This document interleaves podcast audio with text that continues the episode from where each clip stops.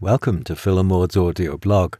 I'm Phil, and this week we're talking about how you can come from the positive and feel contented in your relationships. We spoke separately about this, and I said, There are many things I would like to change, from our garden to global warming, but our relationship is not on that list. Why does it make me feel so content? Because it provides everything I feel I need not the physical needs of air, water, food, shelter, but the social needs of feeling loved, trusted, accepted, and being treated fairly. We all believe that the motives of another person match our own. If we're prone to white lies, we think other people might shade the truth. If we're prone to cheating, whether at cards or at love, we're on the lookout for the same behavior in others. In other words, projection. It can't really be otherwise. The only way we can guess the internal motivations of another is to assume our own. And so, to trust those feelings of being loved and accepted by Maud, I must have those same feelings within myself. This is the path to contentment, to have the same feelings for others that you need for yourself, which is rather like the Golden Rule. It creates a positive feedback loop. The more content we both are, the more we trust, accept, and love each other. And Maud said, For Phil and I, our strong sense of contentment arises from our basic social needs being met, like love, trust, acceptance, and fairness.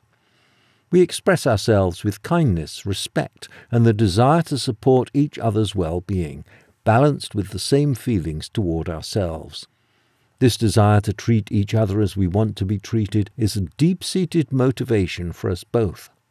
We rest in the assurance of this pull toward finding mutual solutions and reciprocity of goodness. What you see in yourself, you often see in the other.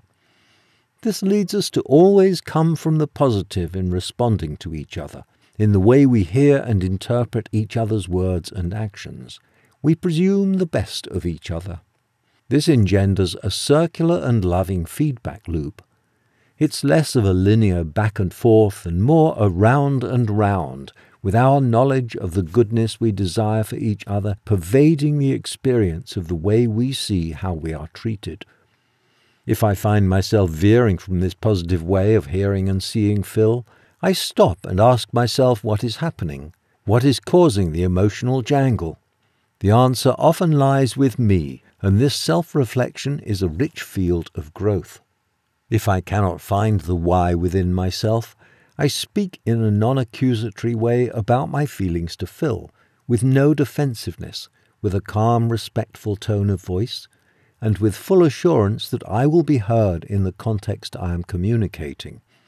This is based on the positive feedback loop I referred to earlier. There's a basic reframing necessary to create this kind of peace and contentment within your relationships. It's most successful when there is a mutual understanding of this intention. But even without that, you can choose to come from the positive in your behavior as well as your responses. Do not underestimate this powerful force.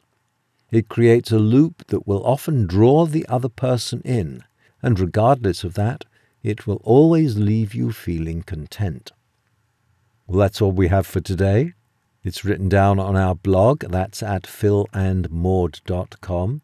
So go there, read it, pass it on to someone else, and sign up for our newsletter. And I'll talk to you all next week.